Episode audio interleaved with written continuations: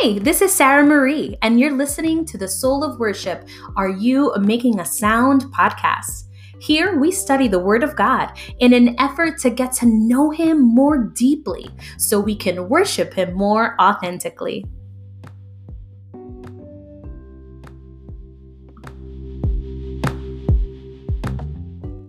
Welcome to season two of the Soul of Worship Are You Making a Sound podcast. In this season, we are going to be walking through a five week Bible study called How to Prosper God's Way and in Any Season, where through studying the life of King Hezekiah, God reveals to us some powerful truths and actionable steps to set us up for spiritual success both now and in the future. Now, for all of the notes and scripture references, don't forget to check out www.soulofworship.com forward slash Hezekiah to instantly download the full five week Bible study guide for free.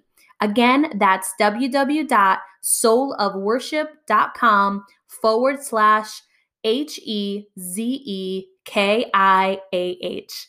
All right, let's jump into this week's episode. Week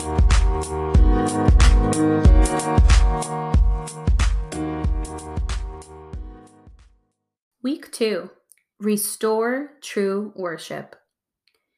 Last week, we focused our discussion around the very first thing that Hezekiah did when he began his reign of Judah. He repaired and opened the doors of the temple and then had the Levites carry out all of the rubbish from the holy place.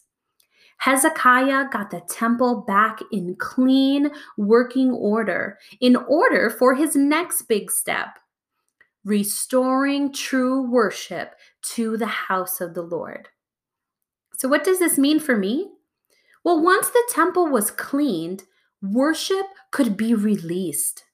As the temples of the living God, we too, once our inner temples are cleansed and sanctified by the blood of Jesus Christ, can release true worship unto the Father. John chapter 4, verses 23 to 24 are some of my favorite verses here at the Soul of Worship Ministry. And these verses say, and this is Jesus speaking, but the hour is coming, and now is when the true worshipers will worship the Father in spirit and truth, for the Father is seeking such to worship him. God is spirit, and those who worship him must worship in spirit and truth. Now, a little background on Old Testament sacrificial worship. The passages we're going to cover this week include a lot of detail regarding different types of Old Testament sacrifices that Hezekiah led the priests and the Levites to make for all of Israel. To better understand their purpose, here's a quick summary of the three types of offerings that take place in this story. First, there's the sin offering. Its primary purpose was to purify oneself before entering the presence of God, and in, it included atonement for unintentional sin. Typically, this was an animal sacrifice. The next type was a burnt offering. This was general atonement of sin, and it was also an expression of devotion to God, and it was also an animal sacrifice. And then there's also the peace or thanksgiving offering. The Thanksgiving and free will offering was spontaneous and as a result of a joyous occasion. Its main purpose was to consecrate a meal together and before God, and then share the meal with God and each other in fellowship of peace and commitment to each other's future prosperity. Typically, this peace offering was an animal sacrifice and also included cooked bread. So now that we understand what these three types of offerings represented, let's get back to Second Chronicles chapter 29. Now, if you have the opportunity to pause this podcast episode, grab your Bibles and read Second Chronicles chapter 29 verses 20 to 29, I'd recommend it. If you can't do it right now, make a note to do it later on. But in this passage, King Hezekiah rose early and gathered all of the city officials to offer sin and burnt offerings for the kingdom, for the sanctuary, and for Judah. As the sacrifices were offered, the Levites stood with the instruments of David, and the priests with the trumpets. If you reread verses 28 and 29, just picture it in your mind. These verses say, So all the assembly worshiped, the singers sang, and the trumpeters sounded.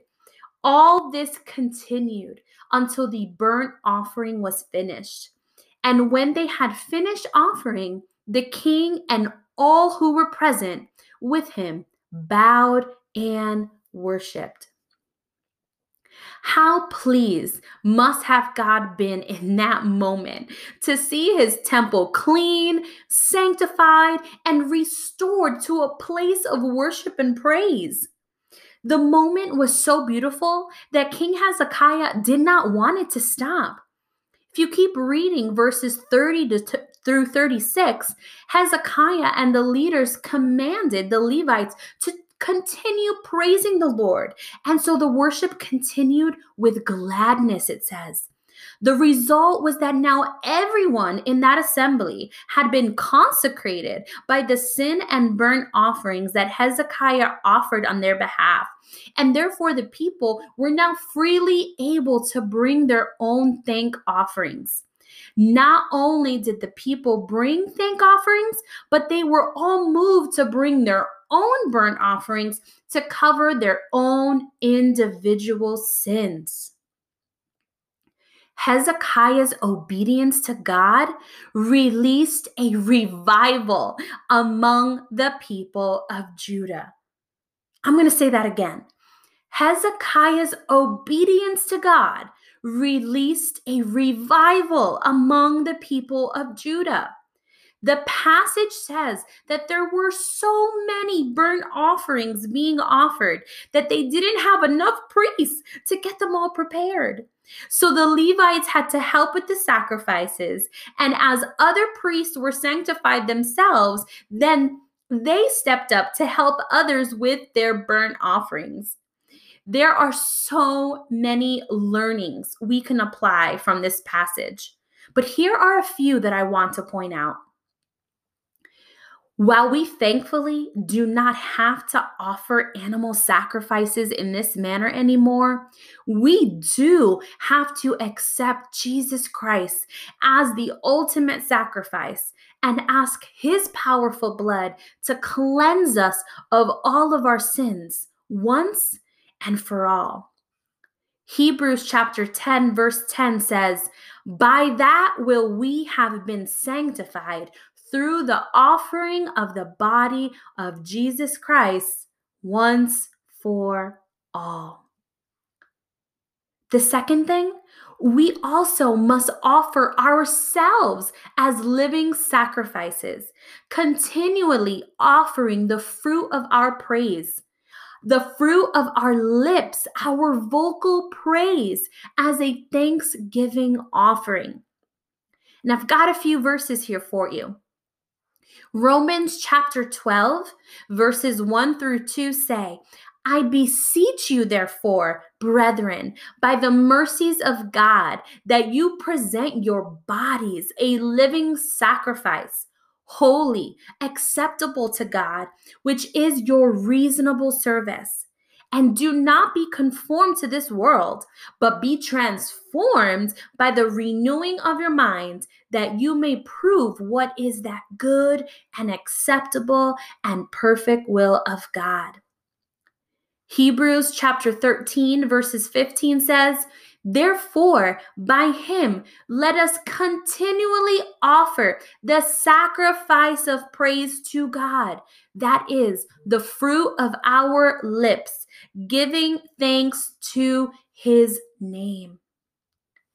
And First Peter chapter 2 verse 5 says, "You also as living stones are being built up a spiritual house, a holy priesthood to offer up spiritual sacrifices acceptable to God through Jesus Christ." Now this last piece when we offer worship to God that is in spirit and in truth, it is contagious. It can lead to sudden revival. Hezekiah's obedience brought an entire nation together, and it happened quickly. The people were hungry and ready to worship God. They just needed a leader to open up the doors of the temple and show them the way.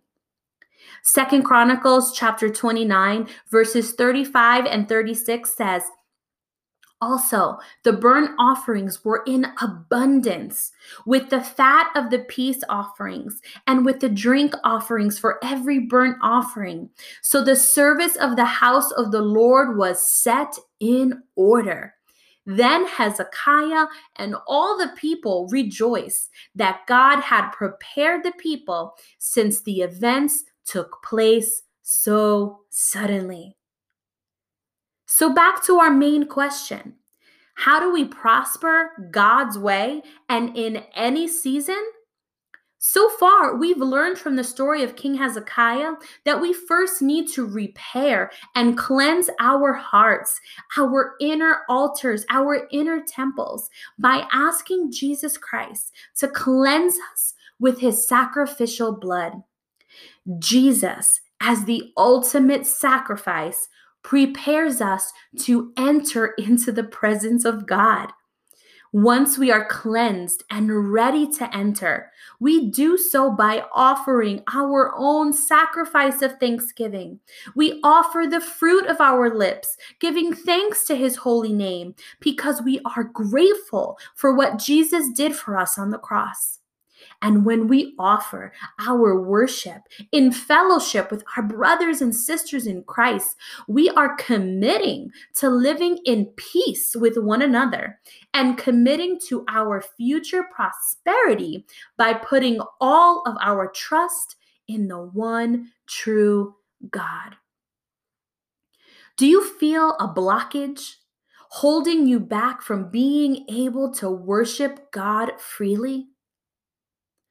Recommit yourself to the Lord today, asking Him to reveal and cleanse any hidden sins within you, and watch as the freedom to praise will flow from within your heart and out of your lips. It is time. We cannot stay quiet any longer. Jesus is coming back for a church that knows how to worship. That's what the Father is seeking true worshipers. Let us get our hearts in order and restore authentic worship in our lives. Now, here's a little bonus for you. Take also some time to read Second Chronicles chapter 30. It says that after this revival, Hezekiah continues his reign with deciding to celebrate Passover. Now, this would have been off schedule, but because it hadn't been done in years, Hezekiah wanted to honor God in this way.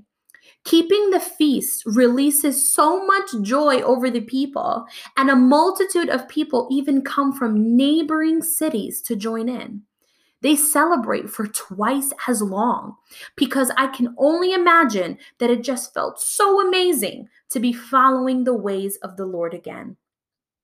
That joy and that passion can fill us too.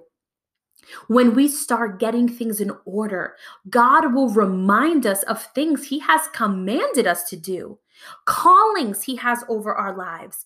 We will become passionate for the things of the Lord again, and we will not be able to hold ourselves back from rejoicing and following step by step in the path God has ordained for each and every one of us.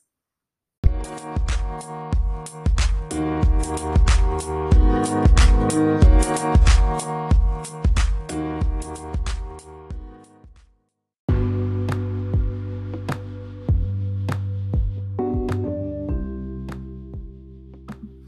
All right, that's it for today's episode.